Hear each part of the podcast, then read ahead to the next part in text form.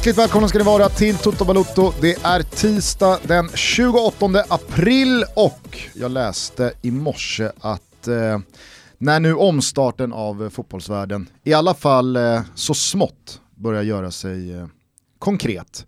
Det slängs ut datum och det presenteras planer och det pratas om att hela Premier League ska låsas in på ett par hotell och det ska spelas matcher i ett intensivt eh, upplägg och så vidare. och Så vidare. Så finns det ju en del eh, nya regelmässiga förändringar mm. att ta ställning till. Vi har redan pratat om det här med fem byten. Exakt. Jag tycker det är bra, nu verkar det vara liksom att Fifa eh, är, på att det ska införas överallt. Men jag tycker att det är jätte, jätteviktigt och bra att det kommer med restriktionen att det bara får ske under tre tillfällen. Mm. Alltså det, det, är ju nyckeln, annars blir ju de här gamla träningslandskamperna Exakt. där det blir byten hela andra halvlek. Men exakt, man får göra, man får göra sina dubbla byten liksom på en och samma gång, så är det. Eh, men, då såg jag i morse att eh, det ska bli förbjudet att spotta. ja, det är jobbigt för vissa. Vissa har ju det på sin repertoar ute på planen. Ja. Alltså ja. det, det, det kommer ju också omedvetet. Mm. Någon som står och spottar frenetiskt så är det ju Pep Guardiola. Det har du sett. Ja, ja. Han står längs sidlinjen där och han liksom nästan eh, tvångsmässigt, OCD-aktigt, ja, står och matar fram de helt kritvita, torra saliv, liksom, sa salivpärlorna. Annars så är ju då eh, vissa spelare förknippade med just de här väldigt osportsliga och eh, direkt snuskiga Du tänker på Spotty, mm. du tänker Men, på Christian Paulsen. Ja, eller Christian Paulsen var ju bara, han var ju bara adressat. Exakt, men ändå, han var ju där. Absolut. Nej men eh, Totti är väl kanske det, det, det, tydligaste namnet för den yngre generationen. Mm. När jag växte upp så fanns det två spelare som var då liksom spottloskarna. Rudi Föller. Och Rod Schullit va? Ja, men Rudi Föller, han, han var ju han hade ju också sagt något rasistiskt till eh, eh, Frank Rijkaard var det väl? Det kanske är Frank Rijkaard jag tänker på. Ja, du tänker det var någon av Rijkaard eller Schullit som... Nej nej, Schullit, eh, han var en schysst gubbe, han, han, han spottade inte. Okej, okay, då var det alltså Frank Rijkaard som drog en rejäl bobba. Mm, det var så det var ja. Det var lite rasism och sen så precis så vände han sig om och så loskades det. Precis. Och det var Rudi Föller som fick den i ja, facet? Ja, så var det. Exakt, exakt, exakt. Eller spottade även Rudi Föller? Nej, det var Reikard som drog den. Eller var det Fan, det där det har man ju växt upp med. Exakt, för det, det var, liksom var grejen. fram till Totti så var det spottloskernas spottloske-incident på fotbollsplanerna. Definitivt. Håller du spottloskan i någons ansikte som liksom, top of the line pissigaste beteendet där ute? ja, det är ett riktigt pissigt beteende. Någonting... Vad ska vara värre? Pissa ja, men, på någon? Jag säger bara så här, någonting i mig känner att Sidans skalle mm. i Materazzis bröst, den är liksom sportsligare. Ja. Och frä, fräscht är ju fel adjektiv, men fräschare ja, än spot, spotloskan en riktigt grisig spottloska i facet. Ja, det, är, det är vidrigt. Det är så jävla äckligt bara. Ja, det är äckligt och förnedrande. Jag tänker att eh, ja, så här, pissa på någon, det hade väl varit, men det hade varit konstigt på plan om någon går fram och, och halar ut den och, och pinkar på någon. Det, det, känns, det finns en spelare som hade kunnat gjort det. Aha. Det vet du vem det är. Han har lagt av sedan länge. Eh, Om jag han... säger, det finns en spelare i världsfotbollens historia som har liksom i ett bråk, de kanske har liksom hamnat på marken, då hasat av shortsen, trixat fram den och börjat urinera och sen sprungit efter med liksom en, en sprättande stråle framför sig. eh, nej, jag kommer inte på. Vem är det? Jag tycker det är glasklart. Jaha. Det är Gascoigne. Ja, jo. Eller? Jo, alltså såhär, late lite gasa, hög liksom. på cola liksom. Exakt, late gasa som vet att det är ändå över för mig snart. Exakt. Och nu måste jag, jag måste förnya repertoaren av hur man kan... Det slår mig nu också att bettet är ju där, och Suarez, Luis Suarez. Ja, exakt. För det var, där jag skulle, det, det, var det jag skulle landa i. Att jag tycker att Luis Suarez bett, alltså, mm. det, när man biter någon. så sjukt. Ja men exakt, det är äckligare. Det, det är mm. mer liksom så här stötande tycker jag. Mm. Det är nästan liksom polisanmälan, och inte då för våldshandlingen, mm. utan för ja, vad, vad, sexuellt övergrepp. Sexuellt ofredande. Sexuellt ofredande, ja. En spottloska i någons ansikte, mycket är det, men det är inte sexuellt ofredande. Eh, är ett bett det då? Det är närmre. Ja. Jag vet inte. Jag, jag, alltså, jag kommer ihåg när du och jag gjorde, vi satt väl i Expressen VM, mm. när han bet Chiellini 2014. Och då kommer jag ihåg att min första reaktion var så här, fy fan vad äckligt. Mm. Alltså det här är bara alltså, skit, skit i regelövertrampet ur ett fotbollsmässigt perspektiv. Vad fan är det här är ju Mm. bara liksom, usch.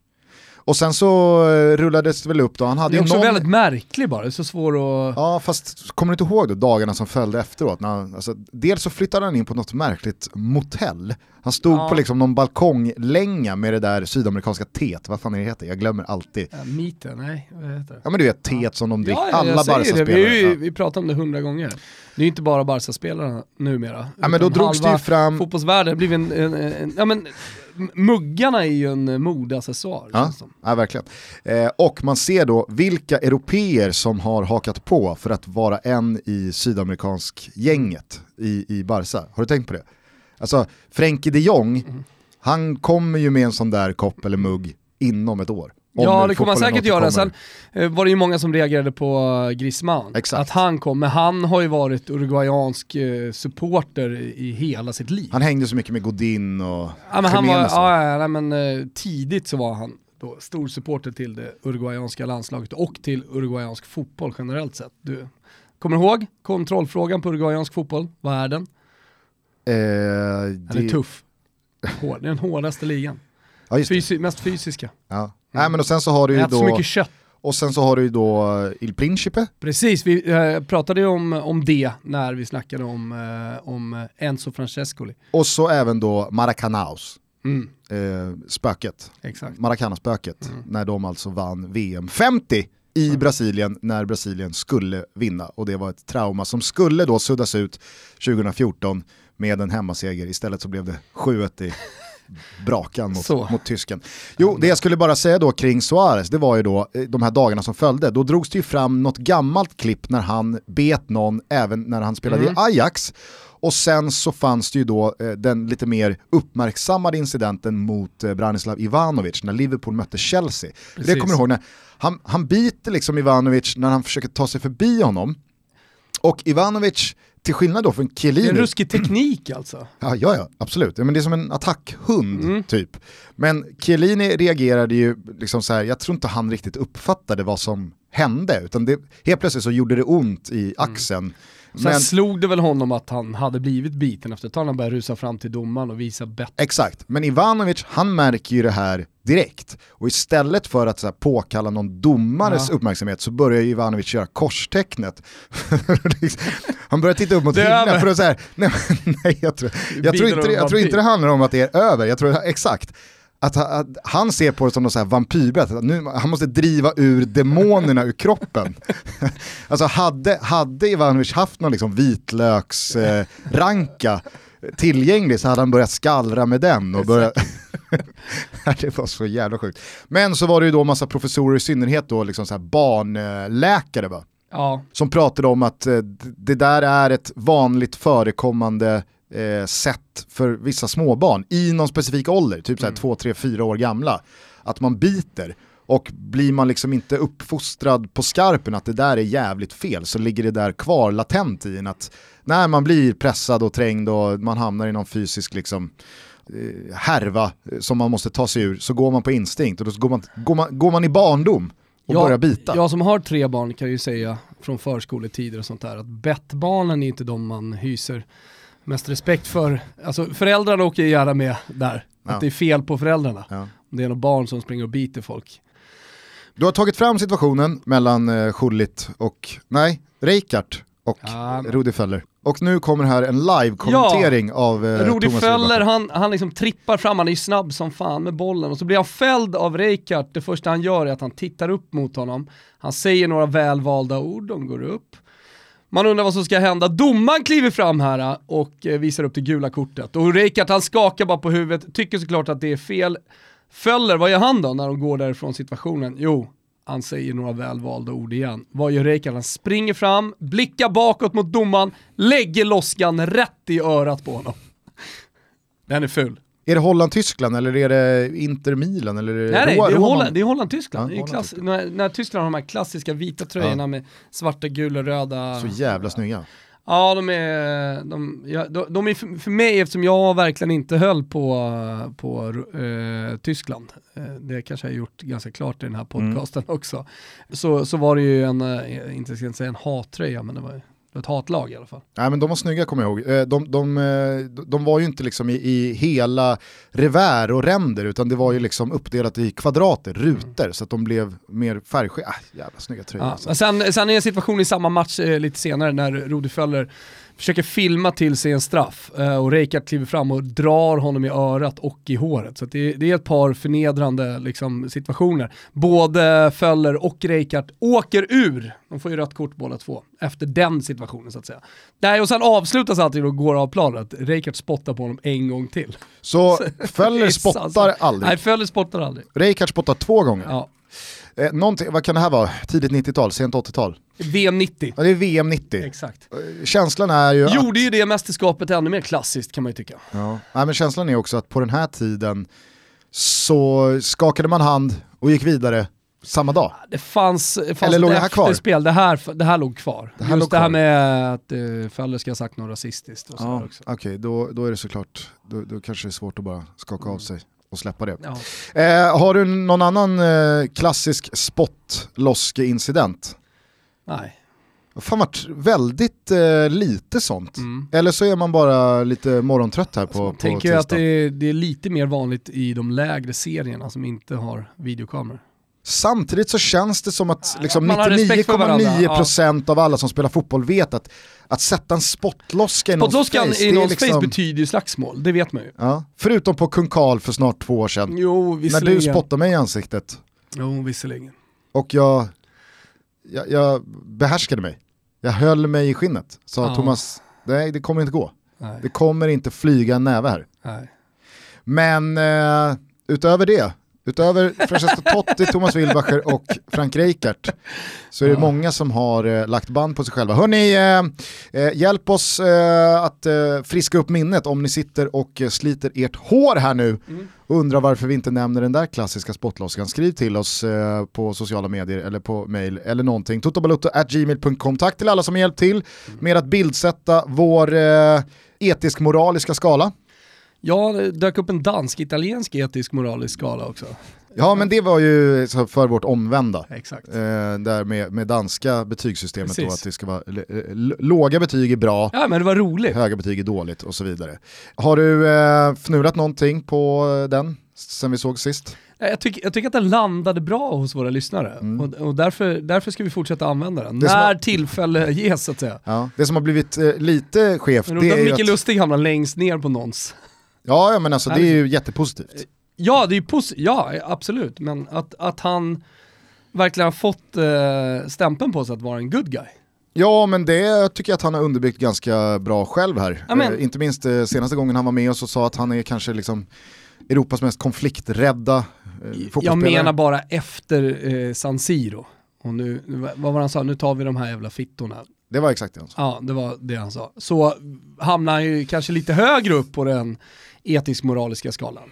Mm. Jo, absolut. Ja. Men som han har jobbat ner sig igen. Ja, han har jobbat ner sig igen. Efter eh, fängelseincidenten och hans ärliga svar på Ponnes garv så känns det ju tveklöst som att han, han ska vara där nere också. Verkligen. Nej men eh, det jag tänkte bara har blivit lite skevt med vår skala det är ju att eh, liksom, skotten i Sarajevo, själva startpunkten och varför vi drog upp den, det var ju att Mohammed bin Salman skulle kliva in som Ja. ägare i Newcastle. Och det känns som att vi har kommit längre ifrån det sen senaste avsnittet. Ja, Det, det, det verkar ha stött på patrull, eh, slutskedet av den där affären. Jag, vet, jag har sett att Amnesty har klivit in och eh, vädrat sitt missnöje med Mm. att eh, ge kontrollen för eh, en eh, klubb som Newcastle till en sån här person.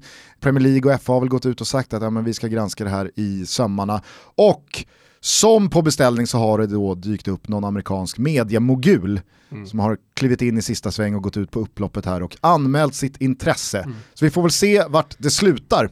Inte för att amerikanska mediemoguler brukar hamna jättelågt på den dansk-italienska etisk-moraliska skalan hos Toto Balutto. De har skit under naglarna de med, kanske inte bin Salman mycket då. Nej. Men vi får väl se vem som till slut tar över Newcastle. Ja, det ska bli spännande också nu Gusten, att se vad som händer i de olika ligorna. För att eh, som du inledde det här avsnittet med, jag pratade om att nu, nu börjar det så sakteliga tugga igång igen. Ljus i tunneln och allt sånt där. Den 4 maj, då ska alla, verkar det som, eh, italienska lag vara igång och träna Individuellt. individuellt visserligen. 18 maj va, eh, så Kollektiv. har man slagit fast att då siktar vi på att kunna träna kollektivt. Mm, och så får man väl se då om det, om det ska dras igång någonting. Nu har man fått ett litet, eh, litet stopp. När eh, il eh, comitato, eh, comitato tecnico scientifico eh, helt enkelt går ut och säger att så, ligan stoppas eh, om en enda spelare, räcker alltså med en spelare, testas positiv för eh, corona. Så att eh, då, då, då, då känner ligan att så här, vad fan, eh, vad, vad jobbar vi med då? Det är väl bättre ja, att vi försöker hitta ett annat sätt. Samtidigt läste jag någon dansk studie här nu, eh, via, via, via länk här från Rasim Reis, eh, som, eh, det var ju danska va? Fast det, går ju, det är helt okej att läsa danska, det måste du hålla med om va Gusten?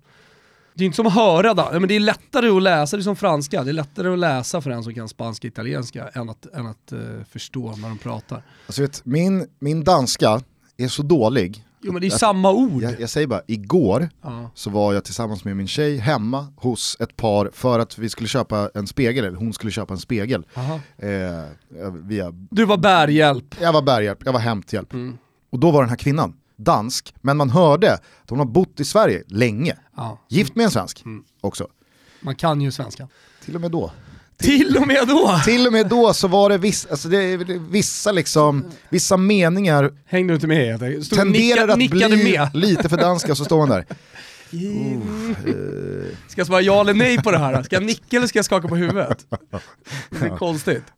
Ja, Nej, det är jag Kim Källström. Kim Sjælstrøm, men hvordan synes du, I håndterer den, den kendskærning, at I er 11 mod 10? Og det forstod jeg ikke altså.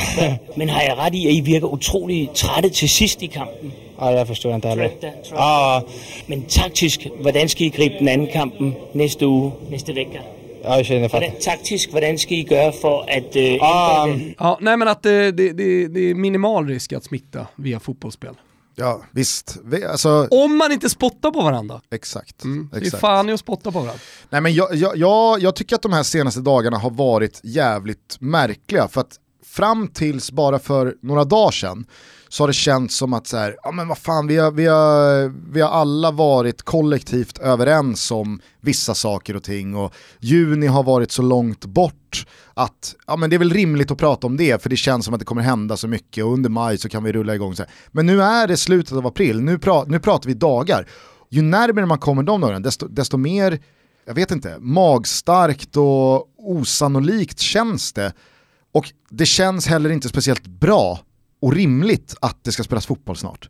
För det, det är så mycket annat från andra håll i samhället och kring den här pandemin och sjukvården att, jag vet inte, det, det, Men jag, jag kan väl tycka som, man, som någon uttalade så här att eh, om man spelar fotboll utan publik, om klubbarna nu klarar av det rent ekonomiskt, vilket man gör i typ England och, och Italien, så, så kan de väl lika gärna lira utan publik. Eh, så har man, ja, har folket någonting eh, roligt att eh, prata om. absolut. Samtidigt som, ja, Alltså, absolut. och, och någonstans måste man ju börja öppna upp eh, samhället igen, någon gång. Det, Absolut, eller? men kan du hålla med mig om att nu när det börjar liksom närma sig så känns det inte som att vi är där än på ett europeiskt plan, att det känns liksom bra. För att parallellt med eh, ligaordföranden eller eh, människor i beslutsfattande positioner inom fotbollen, jag förstår deras frustration. Vi måste igång, klubbar håller på att gå, gå i konkurs, eh, vi måste spela klart säsongerna. Ja visst, jag köper att det låter så från fotbollens håll, men när man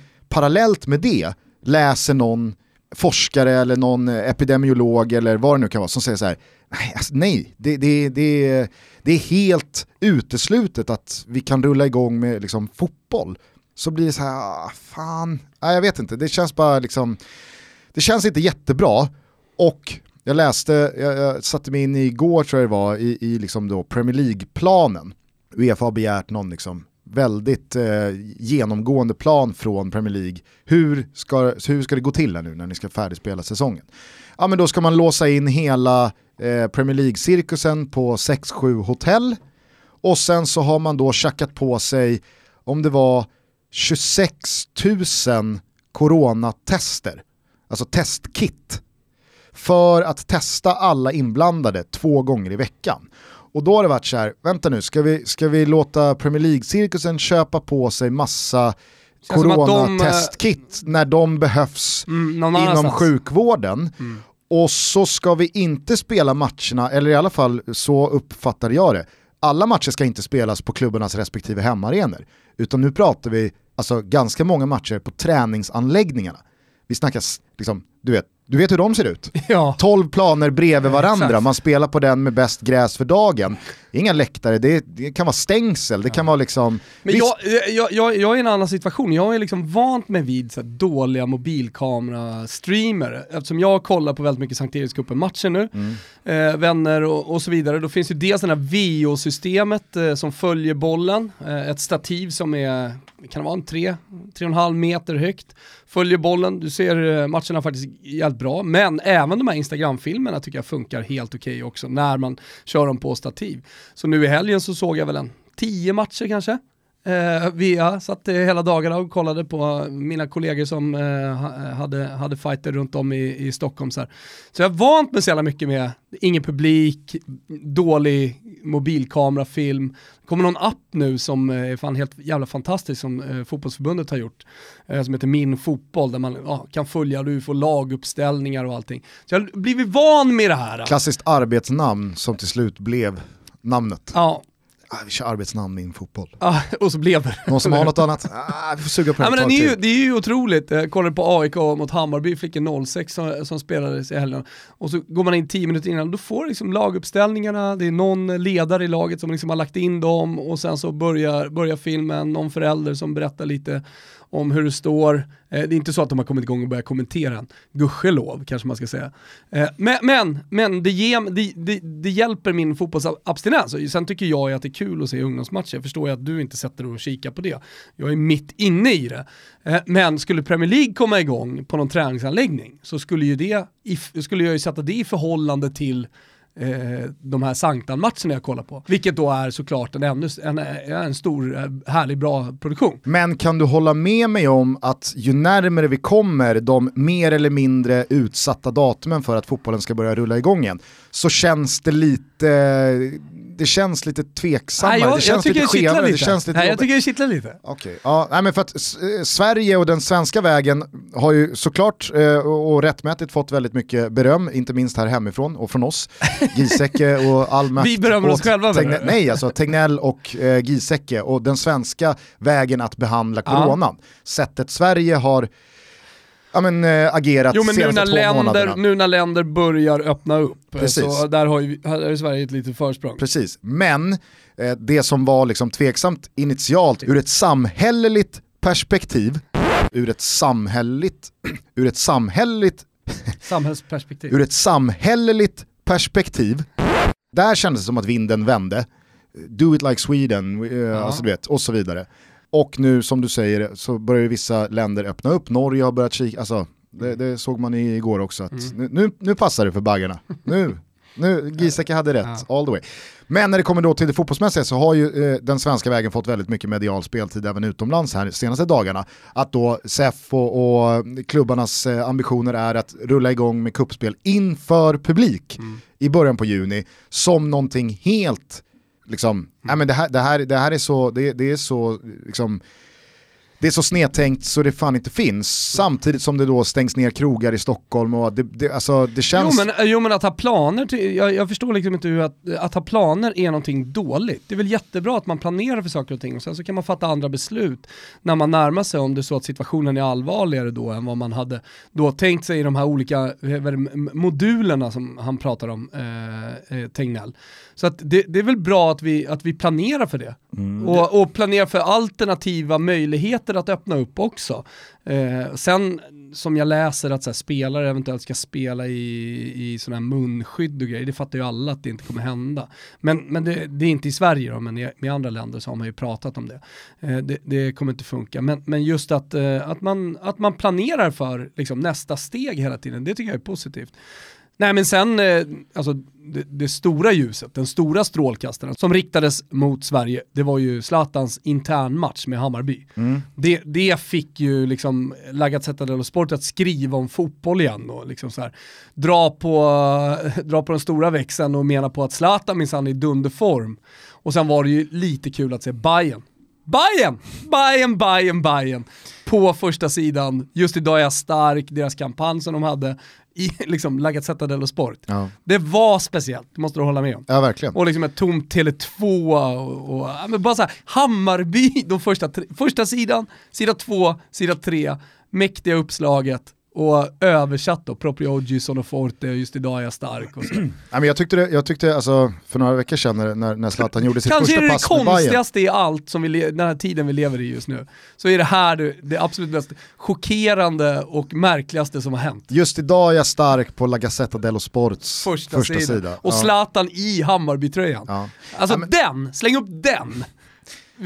Folk pratar om, om, om det där. Ja. Ja. men eh, Backa ett år. backa ett år. Ja, och säg det så är det tvångströja in i en svart van, du kommer aldrig mer komma ut igen. Eh, där har du det. Liksom, när Zlatan i Bayern pikade, liksom, när, tänk om det här händer om ett år. Tvångströja, svart van, rakt upp till Fantomen.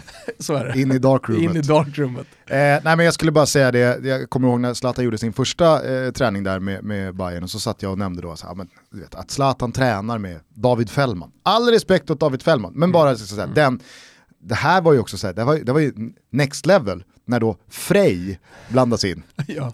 norrättan. ja, exakt. Det är så här, några av de spelarna, att de 2020 tränar med Zlatan Ibrahimovic. Väldigt svårt att tänka. Och då hade ju då hade alla tidningar hade ju inte riktigt fattat vad, vad det var som försiggick. Liksom. Nej. Att det här var en intern match och Corriere dello Sport, de trodde att de mötte ett lag, ett annat lag som Mm. Jo, var Il Bajan.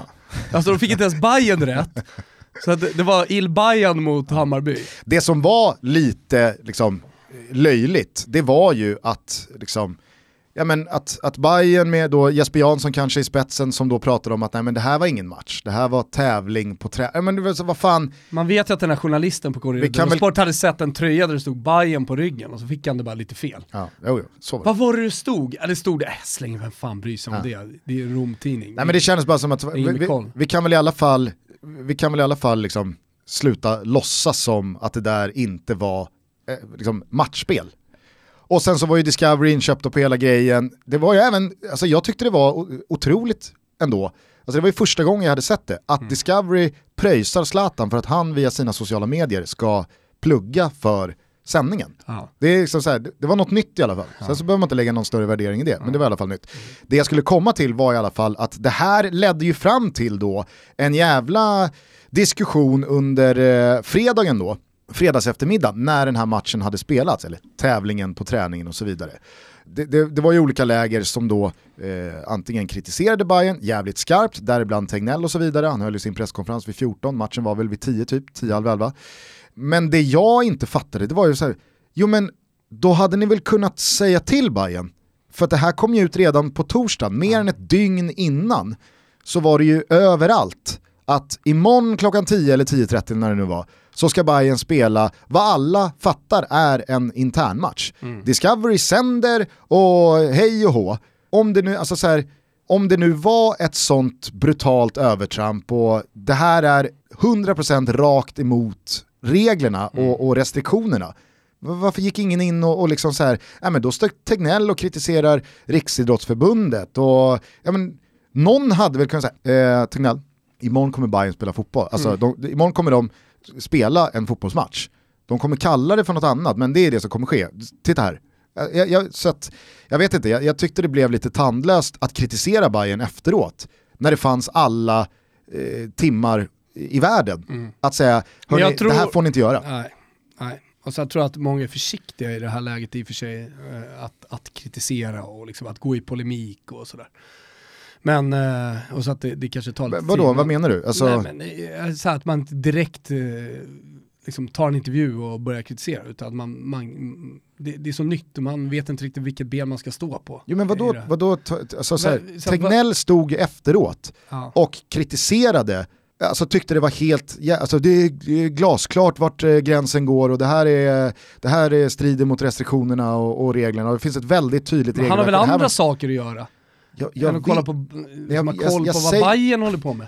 Ja, fast jag säger bara att om det nu var så jävla tydligt övertramp så fanns det ju mer än ett dygn för då RF eller eh, liksom, vilka det nu är som är den beslutande instansen att bara så här, säga nej ni kan inte göra det här. Och är det ingen som gjorde det, vad fan, då, då får man väl... s- Det vad det är! Zlatan fick en hel, Bayern fick en hel sida i La Gazzetta dello Sport, det, det tyckte jag var roligt. Ja. Sen måste jag bara säga det.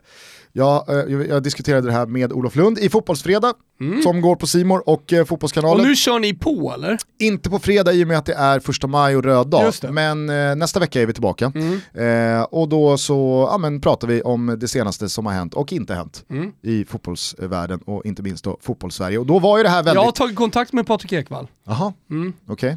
Se om vi ska göra något motdrag mot er. Ni kanske sätter upp ett eget budgetalternativ då, mobilkamera och prata, Varför prata inte? sanktan. Varför inte? Nej, okej.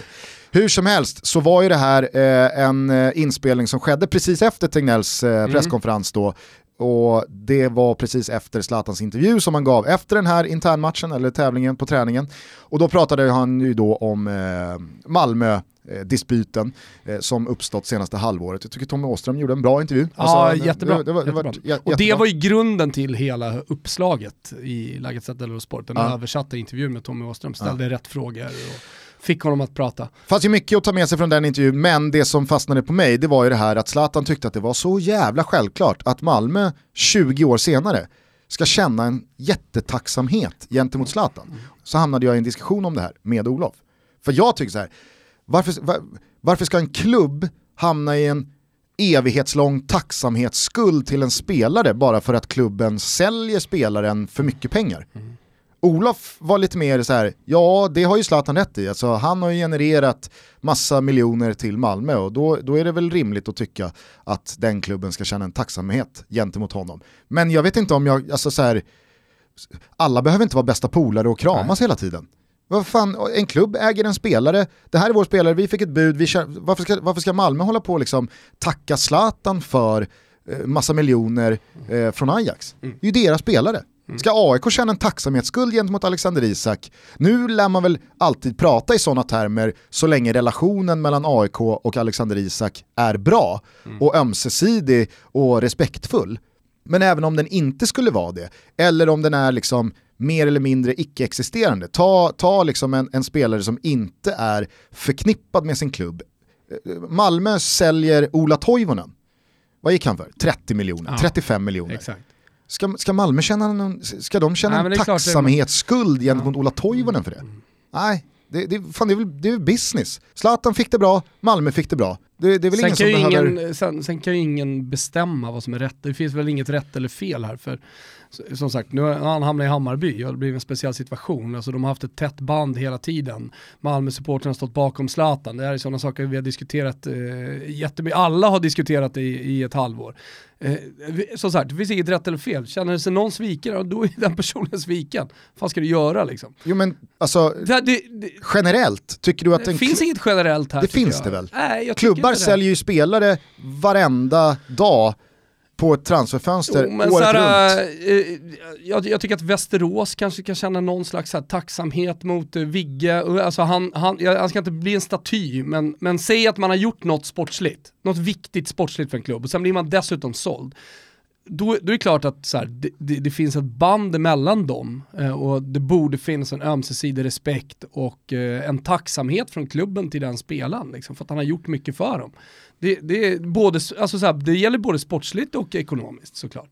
Eh, Jag vet inte. Jag vet inte om, alltså så här, nu är VSK Jag säkert känner det. med Delivio jättetacksamhet för evigt för det han gjorde för Fiorentina.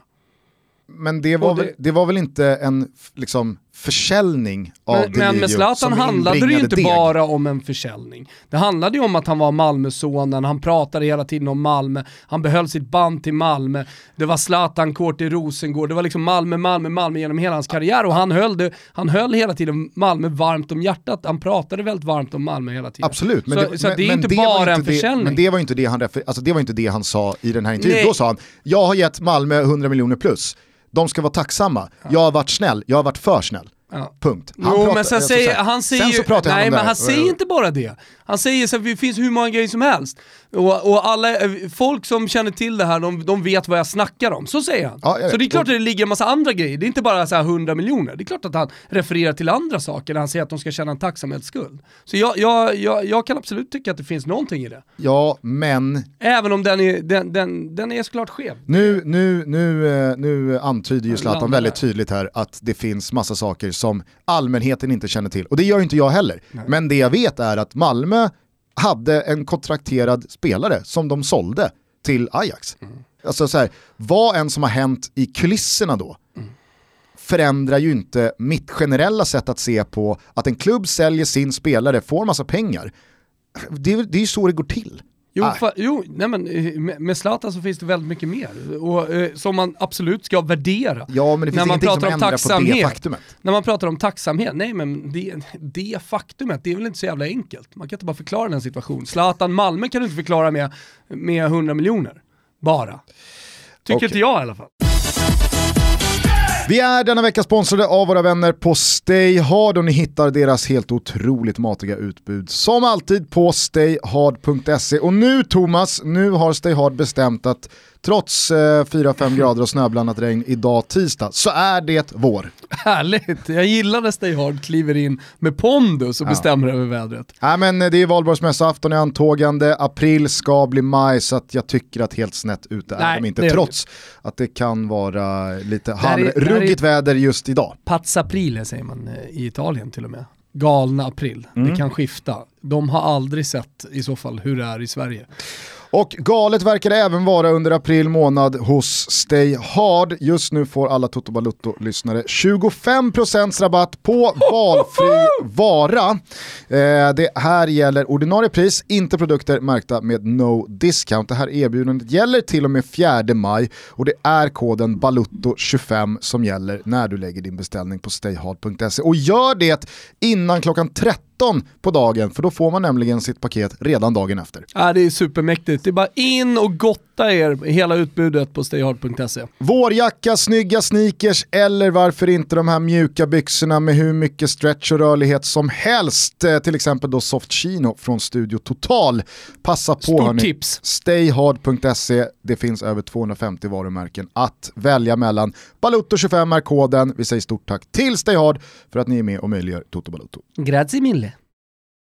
Jag såg på nyheterna i morse att eh, trots eh, coronapandemins framfart så finns det en eh, mängd lediga jobb. Mm, det finns det. Och då kanske folk tänker så här, hur ska jag hitta de här jobben? Jo, då går man in på randstad.se Gusten. Precis, där får man all hjälp man kan tänkas behöva i jakten på ett arbete. Det Bra kan att du säger vara... all hjälp, måste jag säga här. Ja. All hjälp. För att det här gäller verkligen alla, oavsett om man har, har varit student och ska in i arbetslivet, man söker sommarjobb, eller man bara helt enkelt vill byta bana eller gå upp sig i karriären, man vill kika över arbetsmarknaden, vad finns det där ute, eller hur? Precis, Randstad.se vänder sig inte bara till dig som står utan jobb, utan eh, de vänder sig till precis alla som behöver någon form av hjälp vad gäller sitt arbetsliv och sin karriär.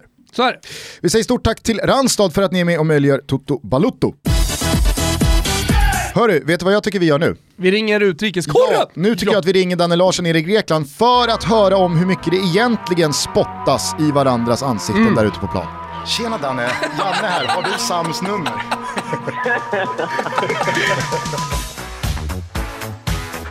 Daniel Larsson dunkar in 2-0.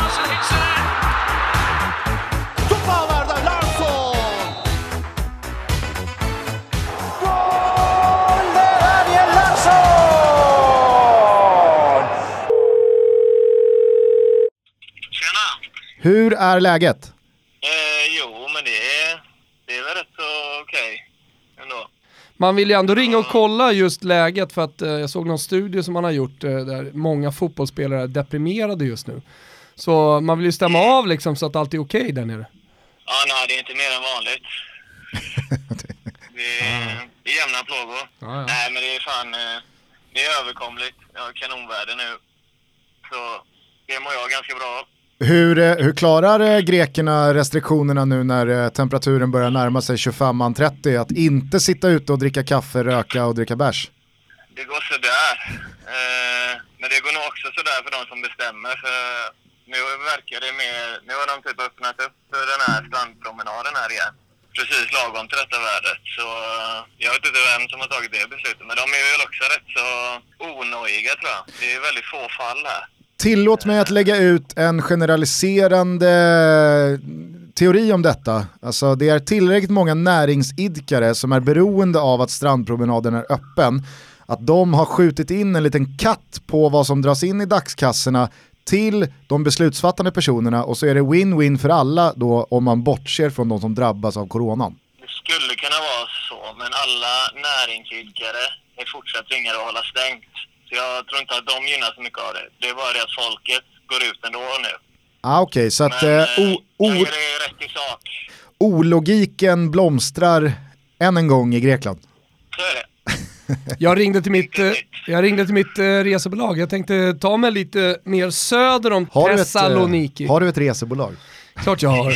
Jag har ett jag använder när jag åker till, till Grekland. Det börjar på A. Slutar på Pollo.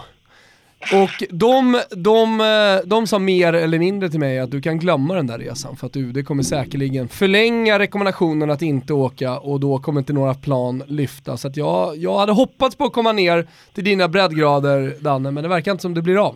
Men alltså det går ju, jag vet inte, det går ju för oss att ta oss hem fortfarande i alla fall via Aten.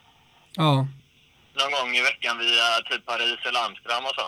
ja. Hörru du, Vi kan ju försöka hoppa på det planet. Jag fick ett mejl om att, eh, av ambassaden också om att de skulle sätta in något extra, extra SAS-plan här nästa vecka. För att ta sig hem, men det planet lär ju åka ner också så vi kan ju slå en signal. Ja, kan, man, kan man ju faktiskt eh, kika på. Hur är det annars eh, sagt i Grekland när du pratar om att åka hem? Hur är det sagt med, med matcher och ligastart och sånt? Ja, de skulle haft ett möte här, presidenterna, i torsdags. Men eh, jag antar att det var ett par som inte fick igång Zoom ordentligt. Så det blev uppskjutet eh, till i- igår eller idag. Men jag har fortfarande inte hört något. Jag, det är nog fortfarande lite vajsing.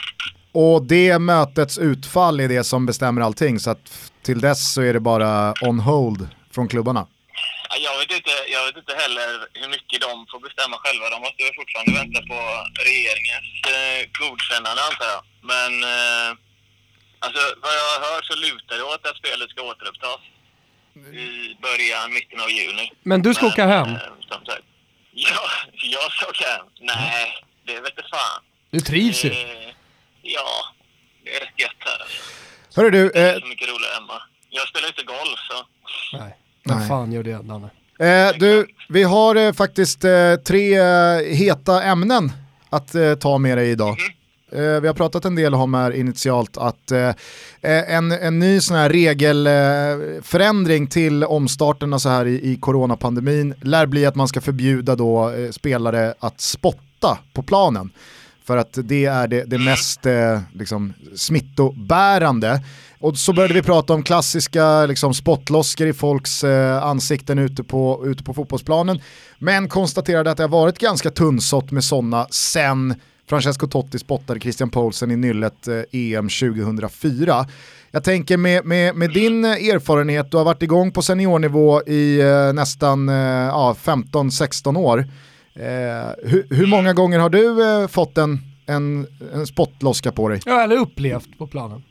Eh, first, first hand har jag nog aldrig fått det tror jag inte. Men eh, vi hade en eh, brasse i Akisar som eh, spottade på en motståndare och blev, eh, blev utvisad. Och det var inte mer än tre, två, tre år sedan kanske. Skulle du säga att det i liksom spelarcommunityn är spottloskan, är det liksom top of the line värsta man kan göra? Eh, ja, det, det är väl rätt så frowned upon. Ja, jo, ja, alltså det, det är väl alltid svårt att jämföra pest och kolera. Men, men spottloskan känns jävligt liksom, alltså det är inte många som går dit. Nej, det ska mycket till. Känns ju rätt ociviliserat också kanske, men eh, jag vet inte. Det, det, vad, vad skulle vara värre? Alltså jag tar ju hellre det än en, eh, än en krin på Haaland sådär, men eh, utanför spel så, så kan det väl vara det värsta. Det, det, man, har- det man har sett då på planerna, det är ju det är ju dels tallande på pungen. Det pratade inte jag och Gustav om innan, men jag kom att tänka på den. Det här med att man, man klämmer någon på, på den mest heliga Eh, och sen eh, så har vi eh, Man har bettet från Suarez, alltså bita någon. Exakt. En annan klassiker är väl stämplingen, alltså, stämplingen i samband med en hörna eller frispark när det är packat med folk i boxen och man sätter ner bakdobbarna rejält i någons stortå. Ja, men det är väl mer okej. Det, det hör ju till spelet mer kan jag tycka. Mm. Det är ändå något som man får acceptera. Det är väldigt lätt också att spela liksom, oj förlåt, det var inte alls meningen.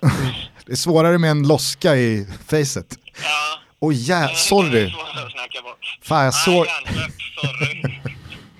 Det, det var inte meningen. Å andra sidan så tänker jag att du måste vara, alltså du måste nog av motståndare ses som en tickande bomb i just straffområdena i och med att du går runt och Fast det gör han ju inte. omedvetet laddar för en rejäl snorloska. Du, du måste sluta ljuga nu. Alltså, mytomanin har gått för långt.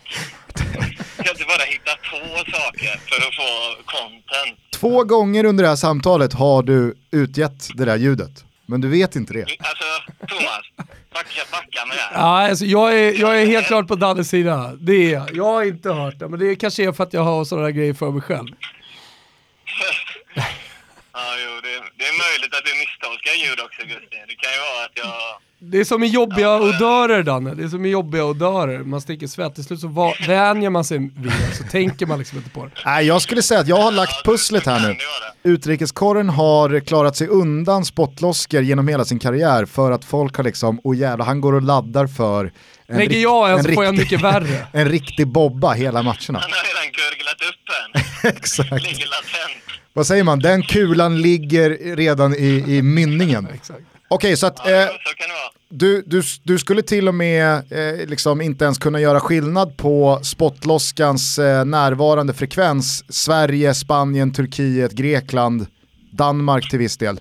Det, det, det är lika ovanligt Nej. överallt. Ja, jag tror bara det har hänt en gång som jag har sett live faktiskt. Och det var i Turkiet som sagt. Men Alltså, hur, hur tror du att du skulle ta emot en, en loska i ansiktet? Eh, jag önskar att jag hade tagit emot en eh, rätt så hånfull sådär liksom. Ja, ja schysst. Tack. Slickat i sig den? Inte, Det hade ju varit det mäktiga. Tager och bara, Det hade jag jag. har lite svårt för eh, andra människors saliv också, så jag, jag skulle kanske inte lösa det, men jag önskar att jag hade kunnat vara så tydlig i alla fall. Ja. Vi får väl se om det... sen du dyker upp. Mm. Har du, någon, har, alltså, har du någon gång tänkt tanken själv att skicka iväg en och lagt band på dig själv eller är det liksom det är så långt bort? Jag har väl spottat åt domaren sådär ett par gånger, fast då har det ju varit väldigt fegt så att jag, jag liksom... Ingen har lagt märke till detta. Egentligen så har du spottat lag, rakt fram, men du, i tanken så spottade du mot domaren. Ja, men jag har typ hoppats att någon på min bänk eller så ska se det och liksom lägga märke till hur upprörd jag är. Men det har aldrig hänt. Fast eh, jag, jag har nog inte gjort det särskilt tydligt. Nej, okej. Ja. Den heta potatisen nummer två. Jag vet inte hur mycket du eh, tillskansade dig av Zlatans intervju med eh, Tommy Åström här i eh, fredags. Men han eh, pratade ju väldigt tydligt om att Malmö, i och med att han har genererat 100 miljoner, lite drygt, till den klubben så ska de känna en tacksamhet gentemot honom oavsett vad som sen sker. Håller du med om att en klubb ska känna tacksamhet gentemot en spelare när klubben i fråga har liksom sålt den spelaren och fått pröjs för det? Min parentes i frågan är ju att han säger också att det finns en massa grejer, alla som vet vet att det inte bara, alltså indirekt så tycker jag att han säger att det inte bara handlar om 100 miljoner utan det, det, det finns ett, eh, ja, men, en relation och saker man har gjort för varandra under tiden som har varit också som han tycker att Malmö ska känna tacksamhet för. Så upplever jag det. Jag kan också uppleva att utåt sett så har Malmö FF känt väldigt tacksamma de senaste 20 åren eh, gentemot Zlatan. Eh, sen vet ju inte jag vad, vad han menar. Jag läste någonting om att de hade sagt att de inte ville ha honom nu. Eller något liknande. Jag såg inte intervjun men eh, Mm. det låter märkligt. Ja, det kom också upp, ja. Eh, fan, nu, nu kom den Gustav. Oj, oj, oj. Vad fan var det jag hörde där? Nej, Det måste varit första gången, det måste varit första gången någonsin. Ja, det var ju trist. Ja. Nej men rent generellt, tycker du att en klubb ska känna tacksamhet gentemot en spelare bara för att klubben har gjort, alltså så här, klubben äger en spelare, klubben säljer spelaren, klubben får pengar, det är så det går till. Det är väl kul om alla tycker om varandra och, och känner en, en, en, glädje för eh, allas delaktighet i det. Men en klubb är väl inte tvungen att känna tacksamhet gentemot spelaren? Nej, absolut inte. Det är väl, det är väl rimligt eh, alltså, i närhet av affären att alla är glada eh, och nöjda med affären. Då är man väl tacksam på något sätt. Men eh, det är väldigt långsökt kan ja. jag tycka det som, det som sägs nu. Exakt, och, och det är det jag menar att visst, jag har inte heller någon koll på detaljerna Zlatan hintar om och refererar till, men om Malmö säljer sin spelare för 80 miljoner till Ajax och får massa pengar för det, ja, de får ju 80 miljoner för det och kan köpa spelare och lite senare vinna SM-guld och så vidare. Om Zlatan 20 år senare kliver in som delägare i en direktkonkurrent om SM-guldet, eh, eh, då, då, tycker jag att det är, liksom, det är jävligt farfetched att Nej, men ni, får inte, ni får inte vara irriterade på mig eller tycka att jag har svikit er för att jag inbringade 80 millar till er för 19 år sedan. Nej, men det är det jag menar också att Malmö FF och Malmö som stad och eh, fans liksom överlag har väl varit extremt tacksamma gentemot Zlatan under alla tider som han har spelat fotboll, även utanför Malmö FF. Eh, och det har väl varit eh, alltså Sveriges konung snarare där nere. För det tror fan att de blir besvikna. Det, det får man nog acceptera. Och sen har väl inte Malmö FF heller eh, möjlighet att släppa in en delägare på det sättet som Hammarby har haft. I och med det här eh, AEG, eller vad heter de? Ja, exakt. Amerikanska bolaget. Mm. Det, det, går ju inte att gå in på samma sätt i Malmö FF, mm. antar jag. Nej. Eh, och om han hade, har velat det, men deras liksom, stadga säger nej men det går inte, då, då tror fan att de inte kan ändra på det bara på grund av tacksamhet. Nej, men, ja. Ja, men jag skulle bara säga det, vi har dragit upp några exempel här, eh, typ eh, Victor Nilsson Lindelöf och Västerås, Alexander Isak och AIK. Jag tog som exempel då, alltså Zlatan har ju varit väldigt mycket en symbol för Malmö och Malmö FF och, och i och med att han fick den karriären han fick. Eh, men det finns ju spelare på andra nivåer, lite lägre nivåer, men som ändå har inbringat mycket cash. Typ Ola Toivonen. Alltså så här, vem går runt och tycker att Malmö FF ska känna en tacksamhet gentemot Ola Toivonen bara för att de fick 30-35 millar för honom för 10, 12, 15 år sedan eller när fan det var när han gick?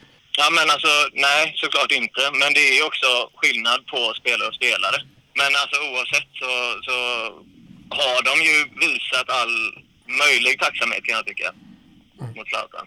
Ja men jag tycker det är tydliga besked här på het potatis nummer två Gusten. Vi går på het potatis nummer tre. Ja. Härligt att ha utrikeskorrespondenten och kunna ringa upp i de här frågorna. Mm, exakt. Ja, men, och, och, nu är det ju en, en het, möjligtvis även ganska känslig potatis. Du har ju en eh, lagkamrat, eh, Daniel Sundgren, hamnade i eh, lite stormens öga här för någon vecka sedan när han gav en intervju med Fotboll Direkt som, eh, han skrädde inte orden direkt gentemot sin situation i er klubb Aris eh, Thessaloniki.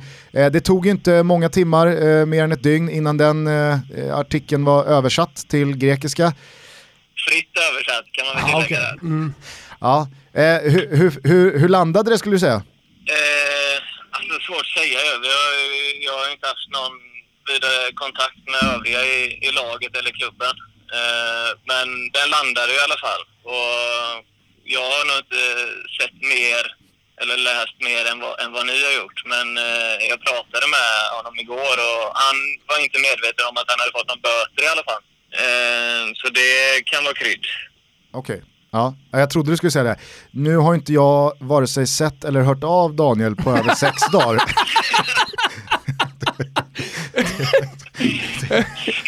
Vi var och, jag var och knackade på här, fick inget svar. ja. Eh. Nej, inte än har det inte gått ut. Men eh, rent Men, spontant så eh, känns det som att eh, han, han eh, tog i vad gäller eh, själva beskrivningen av relationen till presidenten och tränaren. Mm, ja, presidenten vet jag inte om han har så mycket, men han pratar väl om sportchefen i så fall tror jag. Mm. Okej, okay, ja men eh, Alltså det är ju, eh, det är ju ansträngt och jag tror ju absolut att han beskriver sin sanning. Eh, sen eh, kan man ju må på olika sätt av en sån situation och, och för Sundgren har det ju varit lite extra tungt här nu med, med att komma till ett land där lönerna blir eh, hängande och man kanske inte blir behandlad som, eh, som man blir som en truppspelare i Sverige liksom. Det Nej. kan vara lite skillnad på det. Men är det... Speciellt att gå också från att, att spela första halvan och sen spela noll andra halvan. Det, är- det är klart, jag förstår att han är besviken och att det känns, känns jobbigt. Är det svårt det där skulle du säga, att bita sig i tungan och inte säga vad man egentligen tycker och tänker och känner eh, när någon frågar, utan man måste köra sarg ut och, och säga att eh, ja, men, tränaren eh, tar ut eh, de elva bästa och att det inte, alltså, att det Det är inte, bara liksom, gnugga på. att det inte bubblar över någon frustration. Ja, alltså det kan väl vara... Jag, jag tycker att det är skönt att höra någonting annat också. I och för sig. Men eh, för sin egen situation så, så kan det nog vara vettigt. Speciellt i, i dessa delar av världen där, eh, där, där folk kanske är mer aggressiva och agerar på, på impuls lite mer. Så, så gör det ju kanske mer ont att få höra de sakerna eh, som ledare för lagen. Eh, men al- alltså jag absolut inte... Jag tycker inte han ska ångra sig eller liksom filtrera bort någonting. Utan han har sagt vad han känner så, så har han ju sagt det. Då får man acceptera det. Sen landar det väl kanske sämre här. Mm. Ja, det, det kan man ju förstå. Nej, men sen har ju folk en förmåga att försvinna runt det. Jag minns ju italienaren som bodde granne med det som försvann spårlöst senast och nu var det Daniel Sundgren som nästan var, som var försvunnen. Så, ja, det är något märkligt där. Ja, ja vem skyller du på mig eller? Jag skyller inte på någon, jag bara konstaterar att Sundgren mer eller mindre har varit borta i sex dagar och en italienare försvann i, i, nere i Turkiet. Det, det är ett mönster som jag, som jag inte blundar för. Oroväckande. Ja, det är jävligt oroande när man går in på Sundgren WhatsApp, såg senast 21 mars 12.36. Ja men det är härligt, Eh, vi, vi tar med oss visdomsorden eh, Danne och sen så eh, får du kriga på där nere. Vi, vi hör av oss snart igen. Absolut. Ja, ni är så välkomna. Hälsa Lollo, barnen och eventuellt då Sundgren. Ja, det ska jag göra. Lovar. Bra, Ska försöka tag på honom. Hörs vi. tjabba. Många som frågar vad händer med Pokétoto, denna enorma succé här framöver? Jo, vi tar lite paus och vi gör det och laddar batterierna och under tiden så blickar vi mot travet. Och inte bara travet i någon slags här trist eh, vardagslunk, vi blickar mot Elitloppet. Vi blickar mot Elitloppet, vi börjar värma upp, eh, vi kommer med mer information i veckans andra avsnitt. Men lägg travtoto på minnet. Det ska bli väldigt kul. Kom nu ihåg att spela ansvarsfullt och att du måste vara över 18 år för att spela. Behöver du stöd så finns stödlinjen.se. Hörni, vi eh, hörs snart igen. Eh, ta hand om varandra där ute. Håll i spottloskorna, ni som eh, tränar på och kanske kör tävling på träning. Eh, I övrigt så är det väl bara att eh, önska alla en eh, trevlig tisdag. Ja, ha en eh, trevlig vecka allihopa. Vi är som vanligt som sagt tillbaka med ytterligare ett avsnitt. Det ser vi så jävla mycket fram emot i slutet på veckan. Jag måste bara innan vi eh, slutar snabbt säga, eh, en sån här dag, eh, det är väl inte bara i Stockholm det är eh, 4, 5, 6 grader och snöblandat regn utan det verkar vara ganska deppigt väder runt om hela landet. Simor har verkligen beefat upp utbudet av gamla matcher, inte bara fotboll, det är ju många som lyssnar på det här för att man är ett stort hockeyfan, hockeytutto och så vidare och så vidare. Det finns klassiska matcher från SM-finalerna, mycket golf, Stensson-segrar, det finns ja, men, mästerskapsmatcher från både dam och herrmästerskap i fotbollen. Um.